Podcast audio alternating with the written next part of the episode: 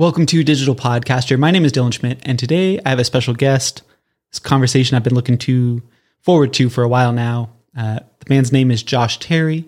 Josh Terry uh, has a thriving social media accounts accounts, I should say, and he has a very distinct style to his videos. So before diving into today's episode, if you have Instagram or TikTok handy, I would suggest looking up the um, guest account, unless you're if you're not familiar with them already. Uh, Josh Terry Plays is the account name, and uh, one thing you'll notice in particular, especially on his TikTok, is his distinct style of delivering content. There's not a lot of production into what he's doing. There's not. Um, it's just simple. It's straightforward. It's very consistent and repetitive and the topics he talks about inside the videos are super some i would say for the most part they're pretty deep um, and some deeper than others but it's not just talking about like simple cat videos for example. Um, and he has his own podcast called the josh terry plays podcast where he ta- uh, just talks about learning theory mental models and investing. Um, and he interviews different people on his podcast but one of the things that has drawn me to Josh Terry's um, social accounts from the very beginning was just his distinct style, his lack of production, and the way he delivers content and the messages that he wants to share. Because in the videos, he's reading off a screen. He's not looking directly at the camera reading. It's not like a teleprompter. He's uh, looking off to the side. Uh, and I just love uh, a lot of things about that, which we dive into this episode. So, no need to talk any further about the man. We'll just dive right into it. Here's my conversation with Josh Terry.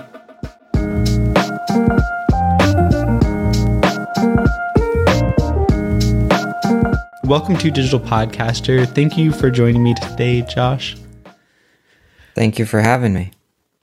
So, I am a big fan of yours, and it's interesting. Uh, I, I find it interesting, at least in in this social media age we live in where you can cross, you know, anyone can come across your feed, especially on something like TikTok. Uh, and you never really kind of know, but the algorithm seems to know. Um, and you came across my feed, feels like a while ago um, in TikTok years, uh, which like dog years probably. It's like six months is like very short years. years. Yeah. yeah.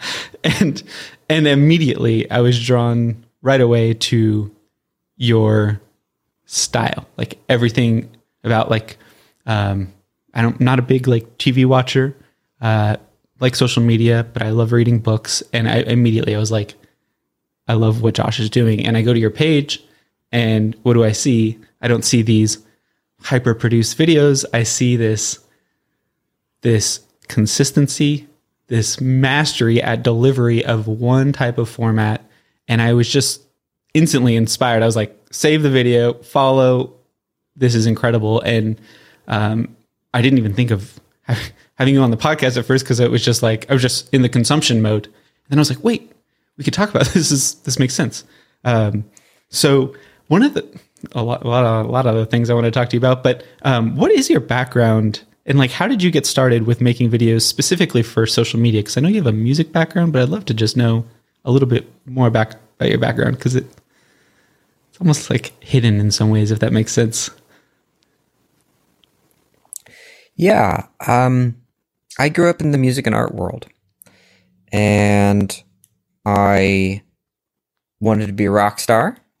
And I studied music for a very long time. And I became a music teacher. And I did that for a very long time. Um, as I did that, I was also a content creator.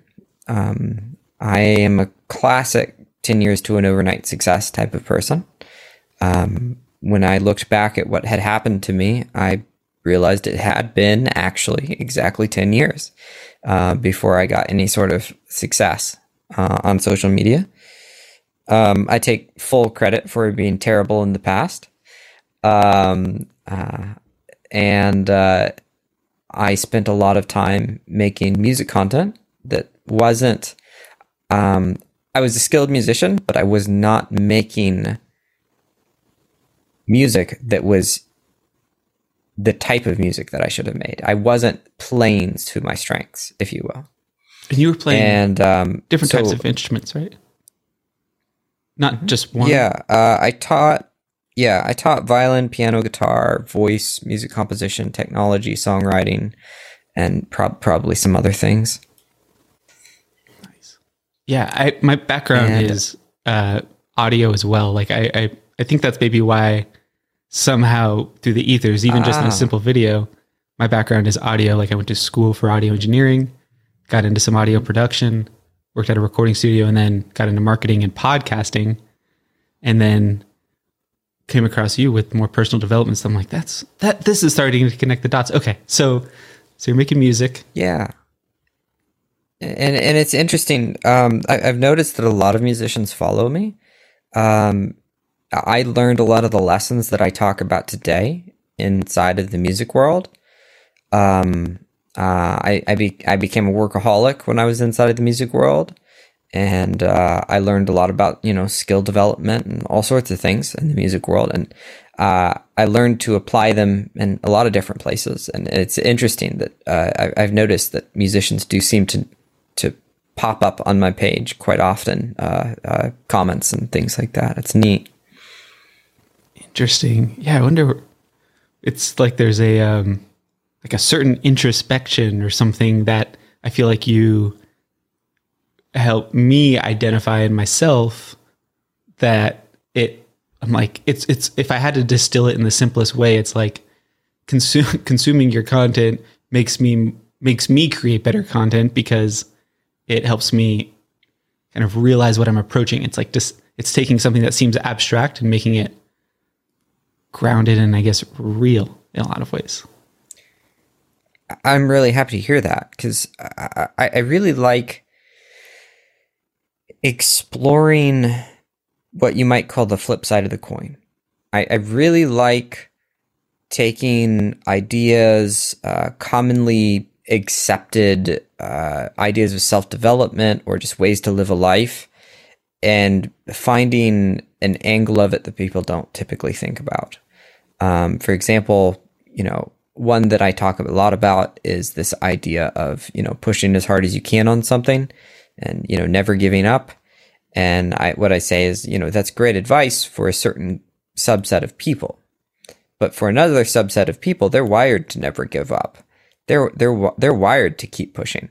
And for them to follow that advice, they're going to just do it too much and it, it'll, it'll wreck them. Right. So, um, I, I think that that type of thinking of of you know taking a commonly accepted thing and and digging a little bit deeper into it to understand basically okay here's a commonly accepted idea why is it actually used what is it solving so when does it matter in my life in the context of my life and when do i need different ideas i think that that process one, it's extremely helpful in general to, to do that, but also going through that process seems to help people come up with new ideas and enable them to, to come up with their own independent insights in, in their own creative endeavors. Hmm. That makes sense. And it, when I think of, when I think of like my own content endeavors or create creative endeavors, I kind of use content and creative and creation kind of loosely, I get, or like not loosely, but pretty similar. Um, especially in the in the realm of like social media, for example, I f- I feel like about once a month I go through existential crisis of like, what am I doing? Only once a month? I mean, well, now that we say about every other day, probably, but um, all right, all right, you got me, Josh. It's uh, okay, weekly. I mean, I was going to feel really lonely, man. okay, or well, then, then, then, yeah, not once a month. Yeah, definitely not once a month. It's, I guess, if I've Yeah. never really, put it I'm right the there with you. Okay, that's good to know. That's really good to know. Because it feels like it feels like a constant battle of like talking at somebody and why am I say like re- in almost a lesson in repetition in a lot of ways. Do you f- like I'm curious what kind of things you've you've learned from a higher level of creating content so regularly around different areas not not the content itself specifically but just the process because with music it seems as though there is a little bit of a different process uh, because you can play the same song and people are like wow never heard this song. Right i hear the same song live but you're just playing the same song in another thing. But with content it feels like constantly trying to say not not something new but even if it's the same thing in a different way, whereas you can't really do that with this song. You can't be like, well, anyway, here's Wonderwall. Um, you know, have you um, probably have thought maybe once or twice about the pro- differences in in content creation for social media versus music? I'd imagine. I have, yeah, and I, I mean, okay, so the existential crisis of the of the creative goes deep, right? This is not a small thing. It's I mean, you can you can break it into simple pieces um, that that are useful. You know, there's there's times when there's immense utility in going, hey, look, your your your existential crisis here in your creative endeavor is just uh, too much indecision. So you know, it's time to just pick a thing and move on, right? You know, and there's t- there's times when that's that's immensely valuable, but but the actual thing that's happening in that crisis that that creatives find themselves in so often is it's really deep, and what it is is it's it's something that's baked into the nature of a creative, which is to reach out into new things right? So a creative uh, by nature has to reach out into infinity, infinity options, into the, the, the, the chaotic void of the universe, if you will. Grab something, pull it back, take a look at it, and go, okay, well, what am I going to do with this? And that's that's what creatives do there's there's no way of getting around that that base level thing is creators come up with new stuff. And it's beautiful. And if they don't do it they feel like their lives are meaningless. And at the same time it's incredibly dangerous. It's it's incredibly difficult to do something like that. It's it's basically you know going into the wilderness to pet the dragon you know as a day job. You know that that's that's what being a creative is. And if that's what your life is, then if you want to do it regularly, if you want to learn to, you know, uh, create content often, you you asked me about, you know, what it, what it's been like to to create so regularly, and I and I've I've been posting something every day for the past two years. I guess maybe by now I should probably say two and a half years. I'm not sure. Um, but uh, yeah, I've been going at it for a while here uh, with pretty good regularity. And if, if you want to do that, I don't know of any other way but to look at the balance of order and chaos. It's it's it's a it you know it's I, I hate to get so deep so quick, but in reality, I don't think there's any way to get around it. Is we survive and function by how well how well our lives are balanced between order and chaos. Everyone has different needs for order and chaos, and uh, everyone thrives at different points. So, to give some examples of this, and there's there's simple terms for it, right? So, uh, um, uh, Tony Robbins is well known for a, a, framework of the six human needs, and the first two are certainty and uncertainty, right? And essentially, that is ordering chaos in a lot of different ways.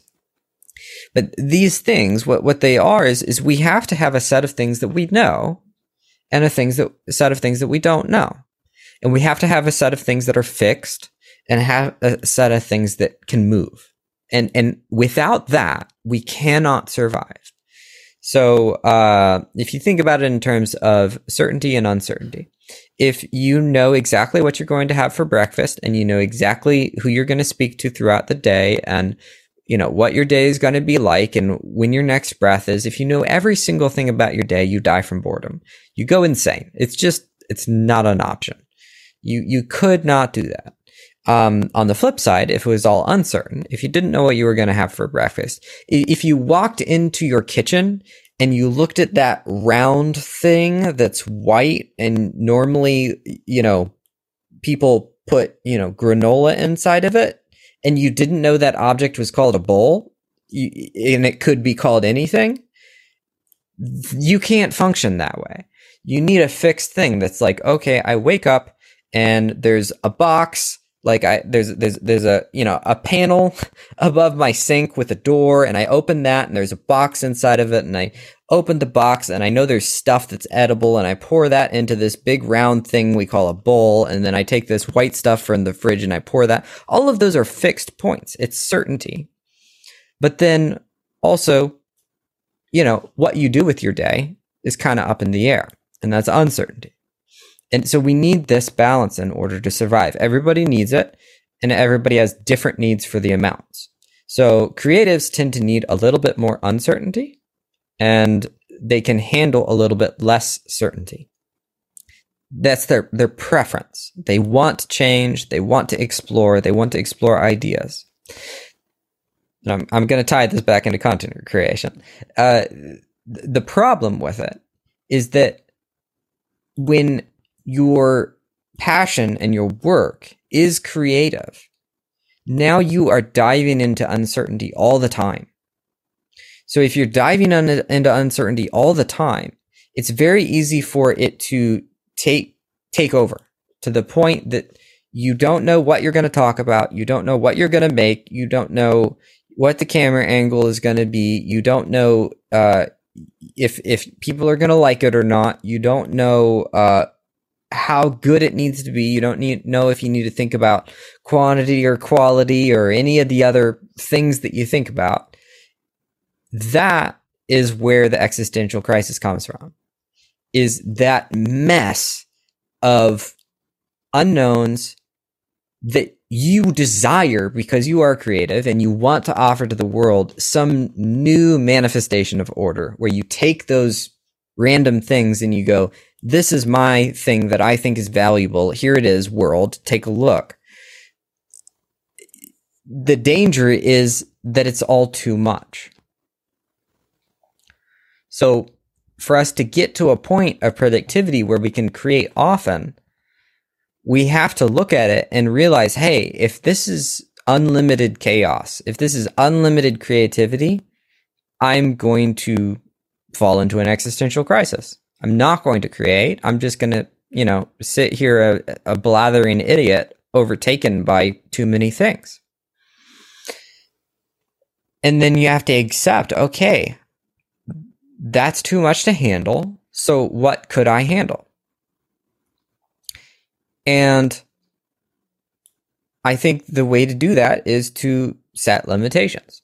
Set limitations on uh, some aspect of what you're doing so that you have fixed predict- predictable elements and then you have areas that are now pr- essentially protected by those fixed elements that you can play with.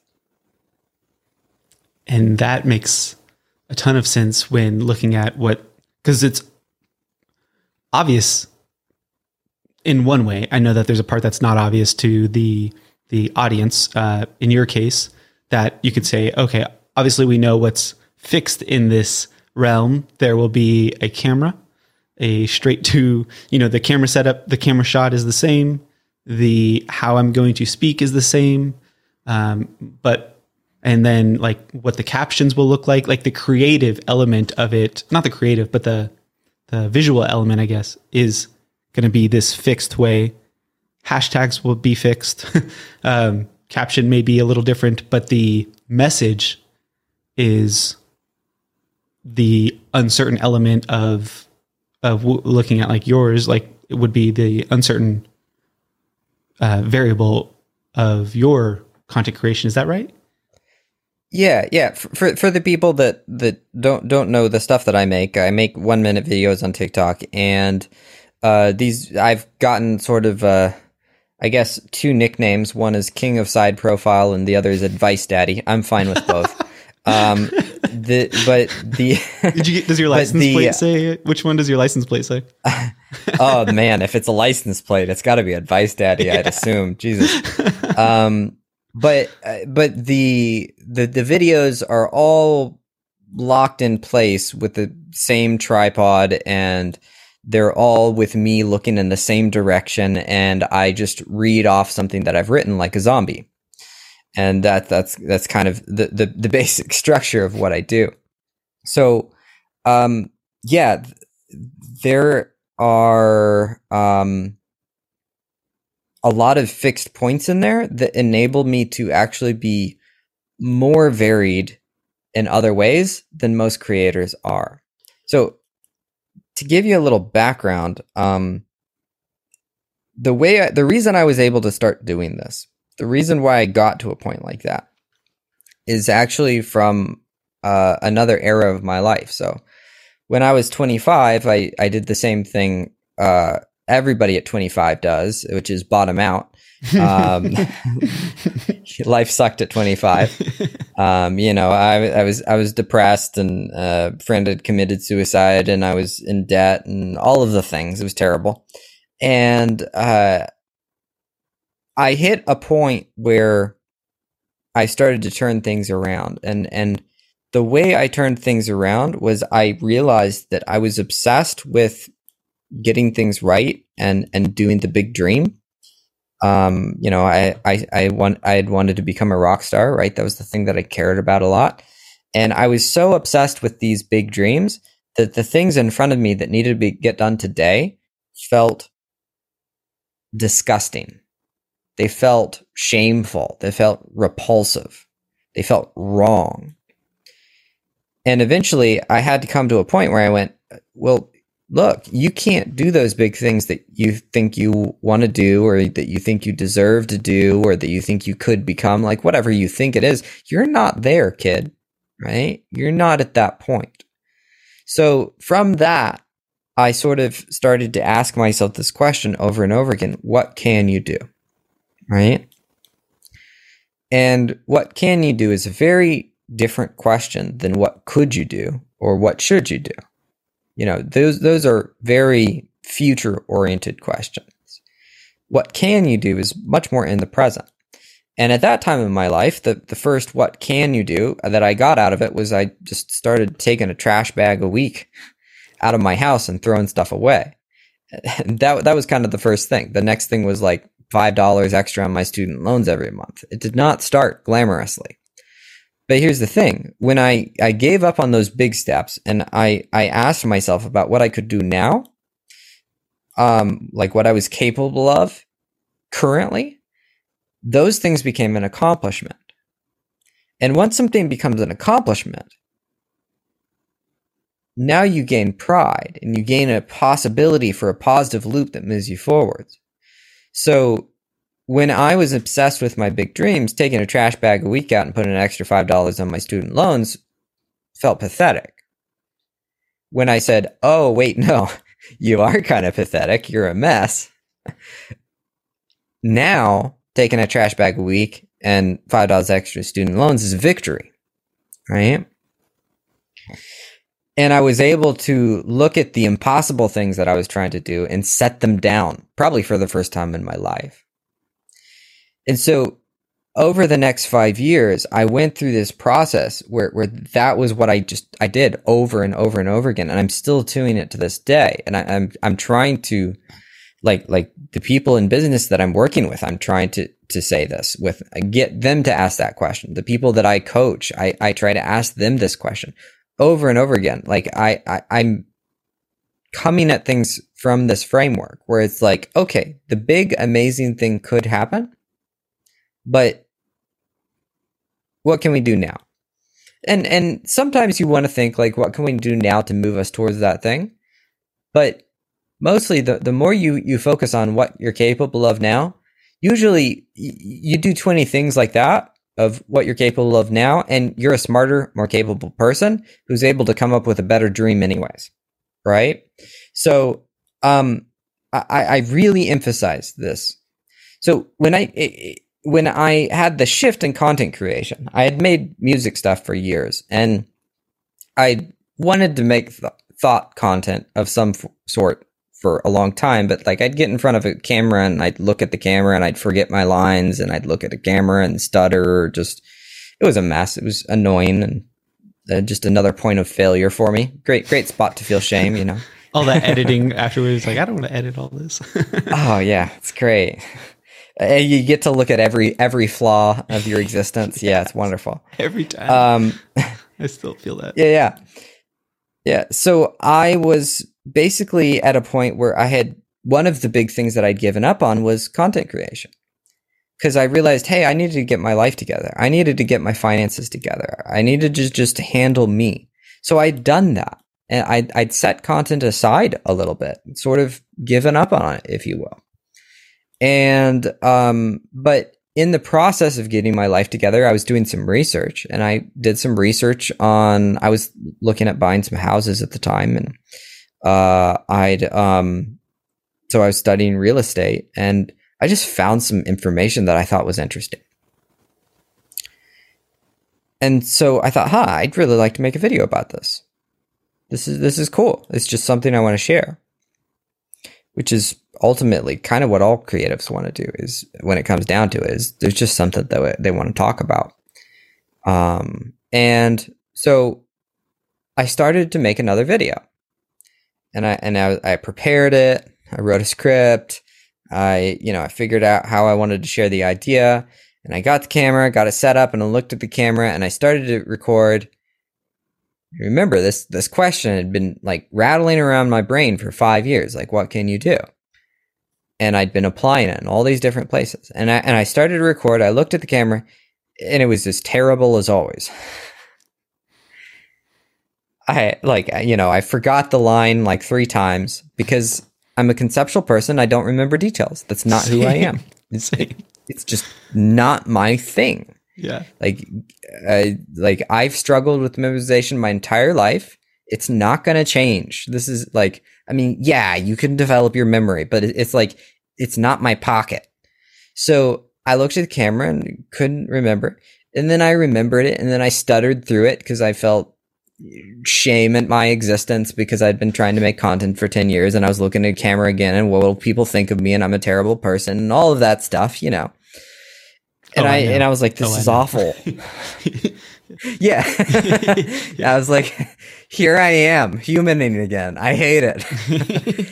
and so I, I thought, okay, here I am looking at this camera again and I hate it. What if I just don't look at the camera? I'm bad at looking at the camera, right? I faced up to that. And in a way, that's like the dream of wanting to become a rock star. That like you can you can extrapolate this back down to something as simple as, oh look, you want to look at the camera and you're terrible at it. You're not good at it.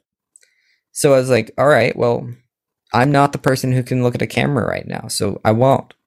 So I didn't look at the camera. So I turned away from the camera. I thought, oh, this is going to be weird. Well, I'll, I'll record it this way. So I started to record it again and I forgot my line. I was like, ah, I hate this. I can't remember my lines. I was like, well, okay, what if I just read it off the screen like a zombie? Because I can't remember it. And I went, okay. So I read it off the screen like a zombie and it went viral. Amazing. There, The very first was, video went viral. That's that's like confirmation from the from the universe that maybe something is in the right direction. Probably right. Yeah. eh, Yeah. And I mean, of course, I'm immensely grateful for the fact that I got such fast feedback. Yeah. Right. You know, that's, that's lovely. Yeah. But, but the reality is I had been applying this idea in different places for five years. Mm-hmm. Um, a lot of the stuff that I'd learned, I'd ev- learned even before then about creativity, right? And I'd learned it inside of music. I had a bunch of insights, but I had skill sets that were so ingrained, it was really hard for me to apply these lessons inside of inside of music. Mm-hmm. So I, I I ended up with this new subject, right? I, I just made a video about real estate because it was just a thing I was thinking about at the moment. And and then I, as I went to to do it, I applied every lesson I could possibly think of that I understood, that I knew to be true, because it, it had been benefiting me for the fast, past five years as I'd been applying these things, and I just applied it to this new place, and and it, it was just so much easier. And then I I started to do that more regularly. So to tie this back into limitations, because this this connects, I really believe that the limitations should be all the things you're terrible at and all of the things that will give you an existential crisis. So my limitations became camera angle. It became I read off of a script. The limitations became okay, well I'm I'm struggling with all these points so these are the points that I'm going to make default consistent points. I'm just gonna just gonna do the thing that is the the lowest barrier to entry. It gets me through it, and now I can lean on my strengths. So now I have this very odd situation where there's a bunch of things about what I do that's very very similar, but I get to talk about whatever I want because I've established so much consistency in other areas that now I get to pick lots and lots of subject matters, which makes me very happy because I like to talk about lots of subject matters. And in the past, I've tried to niche down by picking specific subject matters, and it's felt terrible because I'm good at covering different subject matters. That's my pocket. I'm not good at, you know, a bunch of these performative things uh, that that don't work for me. Um, now over time, I get to branch out. Like I'm changing some of the production elements of the things that I'm doing now, and I'll do that more over time. But that's just, you know, me growing little by little in the ways that are comfortable. But yeah, I, I really believe that like understanding this concept of what can you do and stop doing the things that you're bad at. I, I think that this concept can enable you to start leaning on your strengths and then setting healthy boundaries and limits, um, which, by the way, is a more conceptual term for niching down, essentially. Mm. Um, uh, setting boundaries and limits. Setting boundaries and limits based on your weaknesses and the things that you don't care about and the things that annoy you and frustrate you and the things that you get overly indecisive about that just drive you nuts. Set limits there in the things that you do and then you get to play in the places where you're comfortable and you get to do chaotic things the way creatives love to in, in a place where uh, you're you're built for it. Yeah, that's fascinating. In a lot of ways, what you you live uh, seems to me like rebellious in so many ways because of of how frequently people are have a, well they, they have a hard time being themselves maybe when they're recording content. And they it's like all or nothing. If i can't create the most original new creative thing that or replicate something else that they saw then i'm not going to do it. And, and then if i try to keep that up then i get burned out. So what you're you're applying in your own life and and showing us really i could see how it could easily apply to any type of creative endeavor, whether or not it's social media, art, learning, really. Um, is this? I noticed you. It applies in entrepreneurship. It applies yeah. in scaling a business. It applies in technology. It applies everywhere. It's it's absolutely needed, and it's and you're right. There is a rebelliousness to it. It's a rebelliousness against the concept of the problem is you and you need to be better. Yes. Because the reality is oftentimes you've been trying to be better your entire life. It's not to say you, you don't need to be better, right? There's many times where you need to be better. But a lot of the people that struggle with creative endeavors, they've tried to be better their entire lives. And that is not something they need to keep working on. They're already awesome. They've already learned tons of stuff. This yeah. this isn't some statement of oh you're fine as you are. No, yeah. the people that want to make stuff have worked on being better. their entire lives. That's all they care about. Yeah. So for a person like that who tries to improve and tries to build skill sets, if they're running against an impossible problem, their solution needs to not be be better. Their solution needs to be, oh, that doesn't work. Do something else that works. Yeah. Like I've been doing bodybuilding exercises and maybe my goal is to be a marathon runner. Like, wait a minute. Why don't I double down on these actual effective things? Do you think maybe some of that stems from like in school, it seems like you're set up in a way, we're set up in a way that it's this is how you're going to operate in the everyday world. You almost need to fit in or you're going to have trouble staying afloat. And when it comes to creative creatively speaking, it seems like here's how you need to create in order to fit in, in order to succeed, in order to keep going. And it's obviously not the case, but from my perspe- perception, especially with speaking with you, makes me think of like how ma- how much schooling sets ones up to not think freely. Um, but maybe things, you know, I don't know. Maybe Austin schools are different too. Y- yes and no. Yeah. Um, so yes, in the fact that it does manifest in schools. No, in that it's much much deeper than that.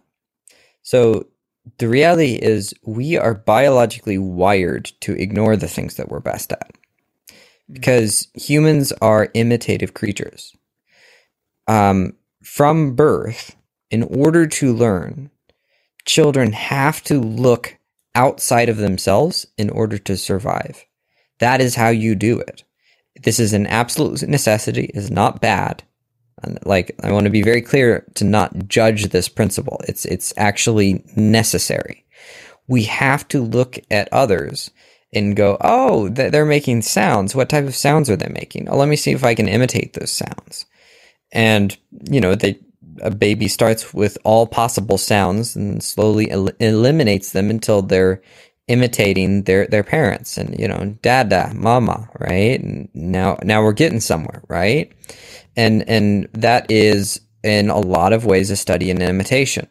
And then you know walking. Well you know children learn to walk because everyone around them is walking. I don't i don't know that a child without seeing any other person walking would naturally learn to walk. That seems doubtful to me. Uh, maybe there's been some studies done. I, I hope not. That sounds like a horrible evil study but you know i i don't think it would be possible. Um but generally speaking, uh, you know, all of these things, we have to learn them through watching others. So the thing that comes out of this is what we're doing is we're looking at where we lack and th- this is the result is, is as we grow older we start to look at where we are lacking and what others have and then we try to build those things within ourselves. We see the skills that other people have, we imitate them and try to develop them. Well, that's good and necessary. But with it comes the fact that we spent our entire lives looking outward. We spent our entire lives not looking at what we have, but at what we don't. And how we need to be better. It is the default state of a human being by the nature of development. So if that's the case, what's going to make you notice that you're good at something? It's it's just not even really likely, you know? Yeah. Because yeah. It, not even not not only this, skill sets are habit forming. So the thing that you are best at, you were good at it when you were like two. And you started leaning on it when you were three. So if you were good at social interaction, you probably got good at social interaction young, very young. And now you navigate the world through social interaction. But you don't know that you do that because it's just the way you do it because it's a habit. It is your default to go, oh, hey, uh, I'm struggling with this. Let me call this person to help me with it. you don't realize, oh, some people are really bad at that, and that's a monetizable skill. that, that that would never cross your mind. If if you're a person who naturally goes and looks at charts to solve a problem, you aren't going to assume that that's a monetizable skill. Cuz to you it's just what has to be done. Because your mechanism for solving things was independent analysis, right? You did this when you were five in some form. You went and looked at the data. And so it became a habit from a very young age. So there's this combination of habit formation and imitation that makes it almost impossible for us to automatically, like without conscious thought, know what we're good at. Do you think social media too plays a role in that because we look outwardly uh, when we imitate for one we see what's working and what's going like what should we be doing in what style and then when we imitate that thing we look to the the markers that show us if we're successful most of the time being some type of engagement on social media which you know if if you don't go viral early yeah it could be a good sign or not yeah yeah yeah, I mean, I, I I like to use the example of Mr. Beast. A lot of people love to emulate Mr. Beast, and I I argue that a lot of people look at the wrong thing. Uh, so so we look at stuff on social media to imitate, but we we imitate the wrong thing. Like we imitate the signs of success, not the actual success. So uh, w- when we look at Mr. Beast, we go and look at what he does now. And my favorite video of Mr. Beast is his, of the video of him that's like I don't know, hours long. It's like a day long video of him counting to a million or something. mm-hmm. That's his victory. yeah. Was he got himself to a state where he said, I don't know, I'll count to a million on YouTube and see what happens. it was his capability to get that open minded about what he was going to create that enabled him to figure out what he was going to create. So when people look at Mr. Beast, they go, "Oh, well, um, I see. He created this thing, so I'm going to create it too." It's like, no, you're not. You're not going to outcreate Mr. Beast at what Mr. Beast creates. That ain't going to happen. Yeah, I'm going to give fifty million dollars away. The best at it. yeah, yeah, yeah. Like, like you're not going to make the same content that that person makes as well as he makes it. But you can look at how he got to that. You can look at the thing that made it possible for him to figure out what his strength was. So I, I think it's it's really, really important to go through this process where you you figure out what you're bad at and stop trying to get good at it. I mean, there's times, obviously. We'll add the disclaimer. There's times where you got to get good at stuff. But that you need to go through a practice where if you're struggling a ton to do a creative thing and you feel like you're a natural born creative, if you're struggling a ton, then you're probably trying to get good at something that you just need to throw out the window and go somewhere else. So w- one more thing I'll add to this. Somebody, uh, uh, I was talking to somebody else about this recently. Like another element of of finding your strength um because because uh mostly I've talked about like how wired we are to not notice it. So this is this is a way you can notice it if you want to know that. If you if you're trying to figure out some of the things that you're better at. One of the simplest ways is just to give up on stuff that you're bad at. But you do need alternatives, right? So the the way you do that is observe yourself in activities that must get done that you get done and see how you do them. So, an example of this is you need to move. You're going to move. It's not like you're not going to move. The, you know, the lease is up, you're heading out. And you start to go through the process of moving and you think, okay, well, I need to find a new place to live. So, I'm going to look up the crime rates of all the other areas in the city and I'm going to look up, uh, you know, the the the rent appreciation over the past five years throughout the city and you know five other details and you start to do that And then three hours in, you find yourself confused and a mess, and you're like, oh my God, I don't know where to live. I'm going to call my three best friends and ask them. Okay, so you're good at networking. yeah. now you know. I was like, three? You got three, Josh? exactly, right? You know, like like first you have three friends. Okay, you're better than average at networking. All right, Teach you, me. You you you lean on them for the advice, and you have a like you let's say okay let's go farther. You call the three best friends that you have that are good at knowing where to live.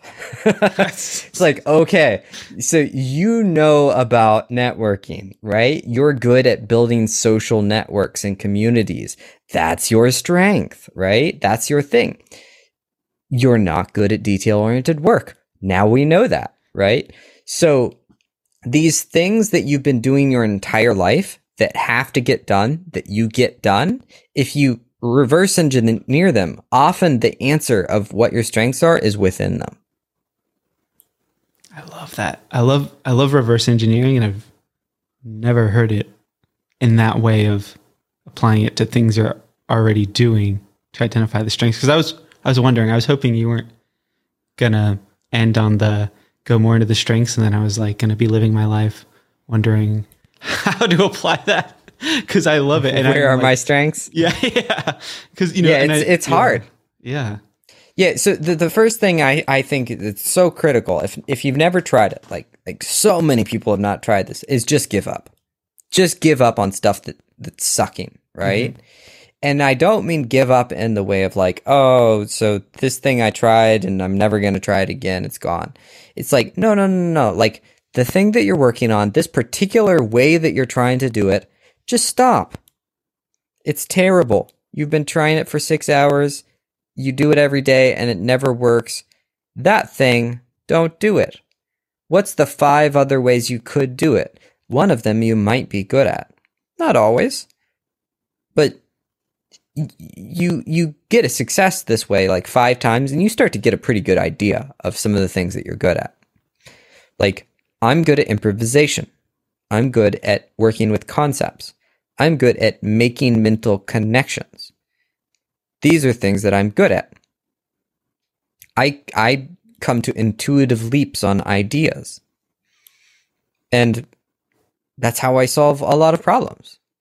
Where you know, you know, I, I, I mean, math isn't my strong site suit, but using math as a, as an example, I would be the guy that would do a math problem. I'd be like, "Oh, I know how to solve it," and and then like somebody stop me from writing on the board and say, "How do you solve it?" I'd go, "Uh, "Well, I don't know. Just let me write the answer down. Give me a second. and then I write the answer down and then write the problem afterwards. I- And actually, when I studied math, I started to get decent at it for a little while. Uh, math is sort of more difficult for me, but I actually did that on occasion. Is I would know the answer before I would know the, the solution to the problem because I'm so I'm super intuitive. I, I jump towards things. So you know, if you, if you know that about yourself, it's like okay, so don't put yourself in a position where the only thing that you do is drudgery work. You know, like very uh, measured steps. If that's all you do, you're gonna you're gonna be out of your zone of usefulness. You know, all the Yeah. time.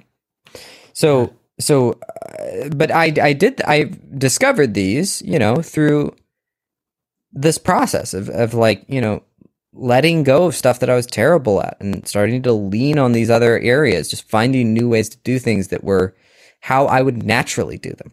W- One other one other way to approach this that I love is uh, Jack Conte, the uh, founder of Patreon, was uh, in a little band called Pomplamoose on YouTube, and uh, they were not succeeding. They were doing a terrible job at being a famous band on YouTube. um, they wanted to do a less terrible job, and um, he was like writing original songs, and they just weren't getting received well. And they were they were great musicians. It just it just wasn't working. So the way he started to think about it is like, okay, let's think about it where it's like there's a box of things that you care about, and there's a box of things that you don't care about. And he asked himself, what, what do I care about with music? And he says, thought to himself, I care about how the song sounds. So he cares about timbres. He cares about harmonies, melodies, rhythms, instrumentation. You know, what instruments are playing to create what sound? Those are things that he really cares about, and that's his artistic expression. he thought about, okay, so what do I not, not care about? And he thought about it for a little while, and he realized, oh, I, I don't care what song I play. So they covered Britney Spears and became one of the first cover bands on YouTube. and they got big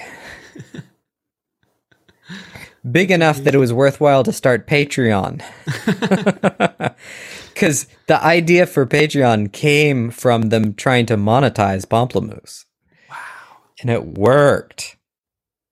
Wow. And it worked because he realized he had no emotional attachment to the song that he was playing. And I'm not claiming that he was bad at writing songs yeah. in this case. It, I don't, I don't know. I actually, I haven't looked up some of his, any of his original songs, but but he wasn't it wasn't his thing. He wasn't super attached to that part of what was going on. So he was able to let go of it and then set a limitation, which is in that case, I'm going to just do the mainstream thing. And this is something anyone can do and should do in any creative endeavor, which is take a piece of what you're doing that you don't care so much about and just go with the thing that works. Um, there's a, a quote of Elon Musk that is when starting a company, it's important to limit the number of miracles required for success. And the reason why he said that was he was at a meeting of people working on the, what do they call Hyperloop. And uh, there's a big debate right now in the Hyperloop of something along the lines of do we use, I think it was like, do we use wheels or do we use maglev or something along those lines where it's, it's like, do, do we just use a regular old wheel to, to run this train on a track or do we use some fancy thing? I don't remember if it was levitation or, or some other thing. And he had kind of gone back and forth on it himself, but he thought about it and he, and he, he finally concluded, look, wheels work. Wheels are pretty simple. so, you know, it, it's like we're already doing 20 impossible things to make this new invention. So if we can just use a wheel, let's go with it. yeah.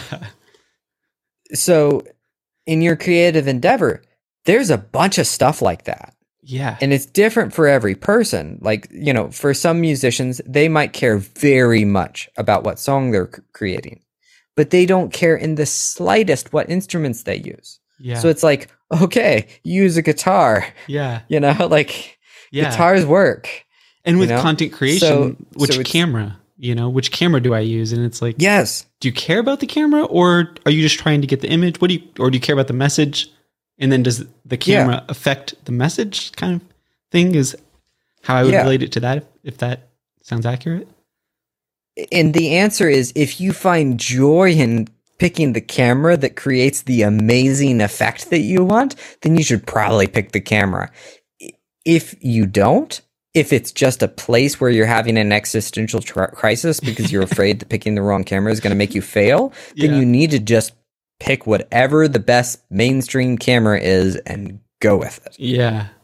That is incredible. And I don't, I know, um, I don't want to take too much of your time. That is, you've just distilled down uh, on that section of something that I, I teach people podcasting. And um, some of the most commonly asked questions are some of the things that they don't want to focus on the strengths. They want to share a message with the world.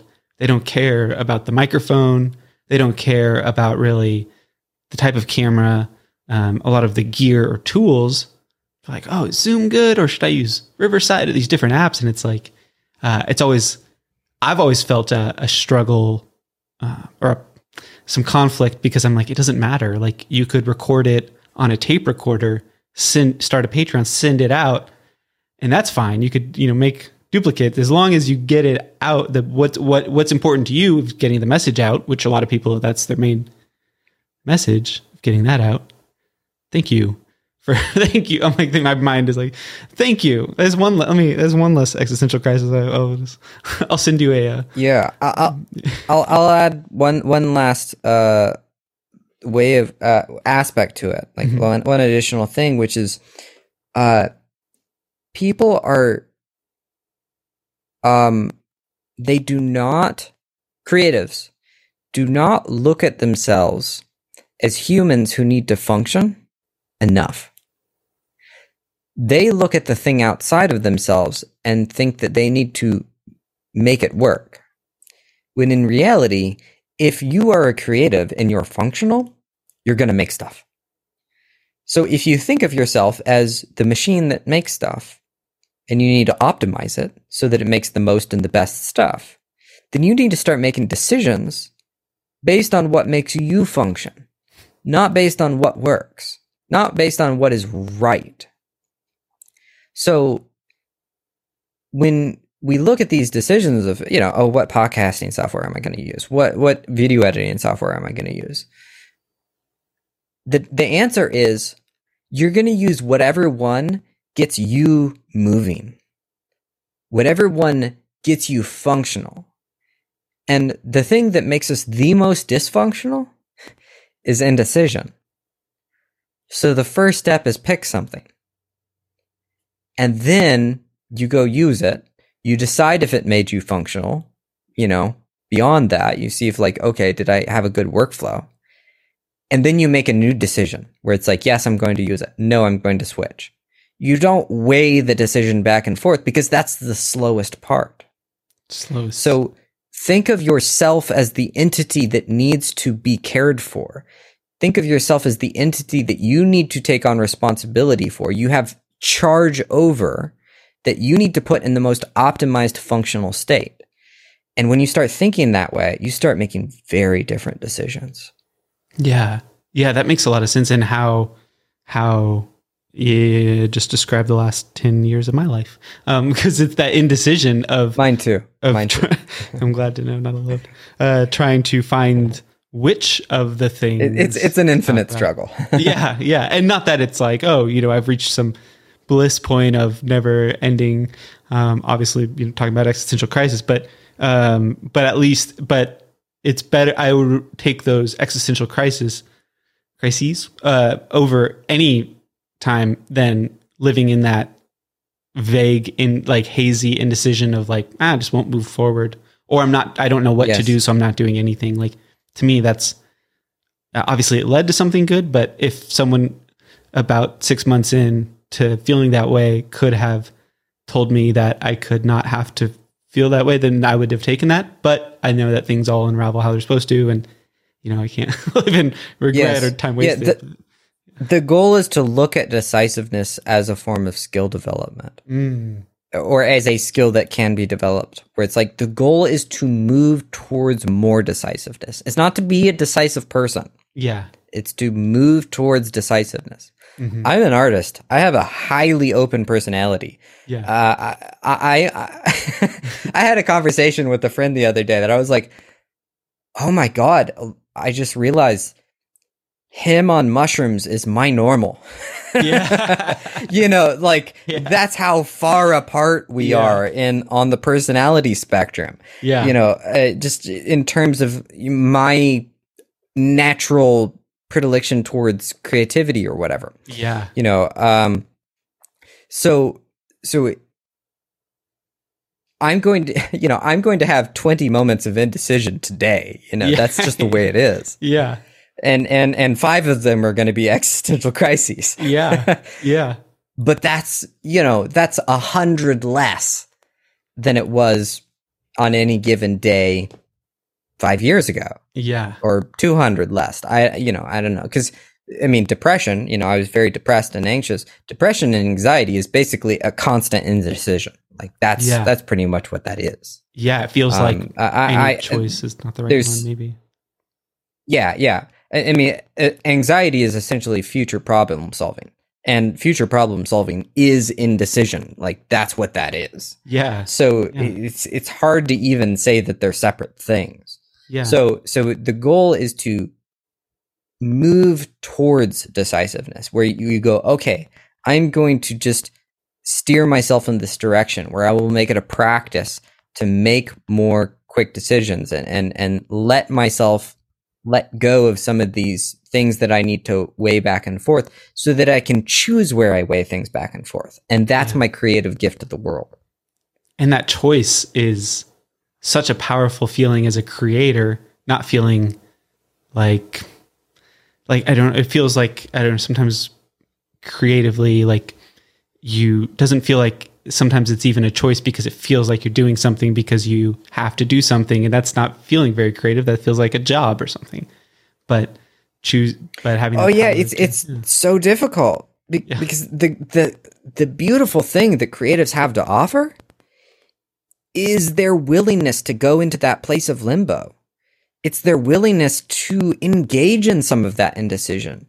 To go, I don't, I don't, I think of the way that we used to do things, guys. I don't like it. Yeah I think we should try something new.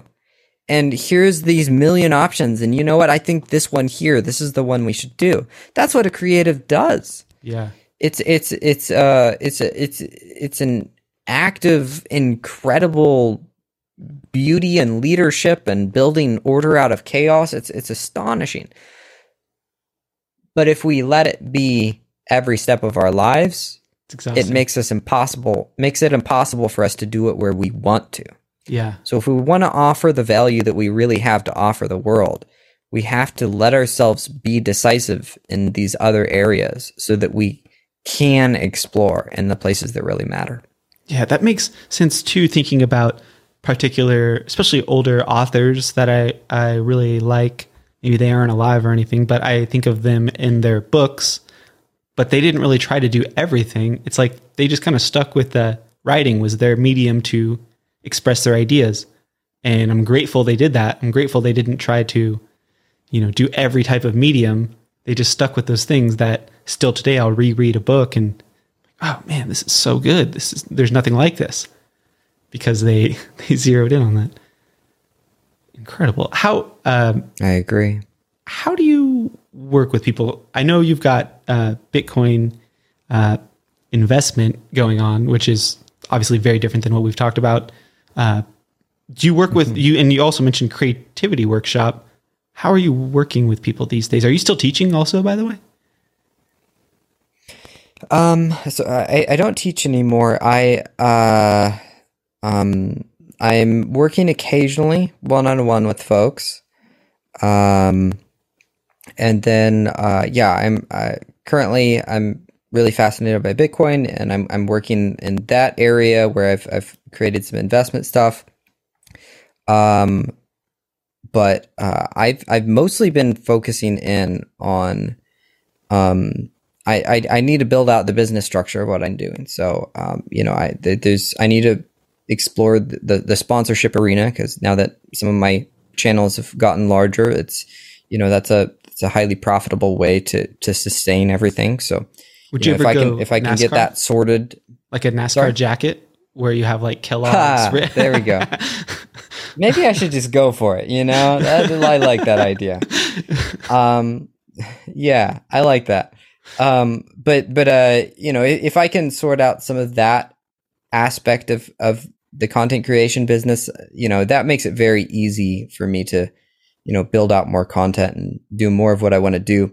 So I, I've been focusing in on on the the sponsorships, the uh, the Bitcoin mining project, and then um, I'm going to be launching the book here. Uh, I've, it's written, it's getting edited. I've got the artwork finished. Um, it's going to be published. It, it, I should be within the next six months. nice. Um, outside of those things, we'll see where it goes. yeah. we'll Well, I'll be making sure to, depending on when people are listening to this, um, in the future, I'm saying uh, I'll be make sure to update the um, show notes so you'll see the more recent Josh Terry links and what he's up to. I'm excited to read the Wonderful. book. I can't wait to hear more about that. Like I've been uh, yeah, the the the and I I know our time's wrapping up. Like, but the Yeah, The I'll, I'll give a quick. yeah, Yeah, I mean, a lot of the book is book. about. Yeah, a lot of the book is about limitations. That that's that's kind of where I focused it. Um, the, yeah, the easiest way to, to, to find me probably will be uh, joshterryplays.com slash links. That's that's kind of the, the easiest thing to, to go towards is I, I keep that updated. Um, and that that's whatever's you know the most recent. But yeah, the the book is primarily going to be around a lot of the limitations that that empower us, um, and I'm it's going to go deeper into these these types of topics that, that we talked about today. which is is it I don't know if ironic is the right word, but that you are so consistent with short form social media, and then you write a book that is then long form content, and it is based on limitations, which maybe maybe that's part of the book. But it seems like removing a lot of Which. I couldn't have written if we wouldn't have split it up into 300 word sections. It's incredible. Thank you, Josh, so much for coming on the podcast today. Thank you for having me.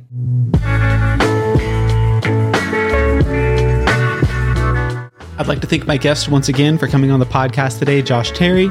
I'll make sure to include all Josh Terry links in the show notes, so please make sure and check that out. Give him a follow on Instagram, TikTok. Check out his podcast, the Josh Terry Plays podcast. And uh, that's it. That's all I got for this week. We've got a lot of great interviews coming up. I'm super excited to share. Um, really loving the format to deliver the conversations through this podcast style.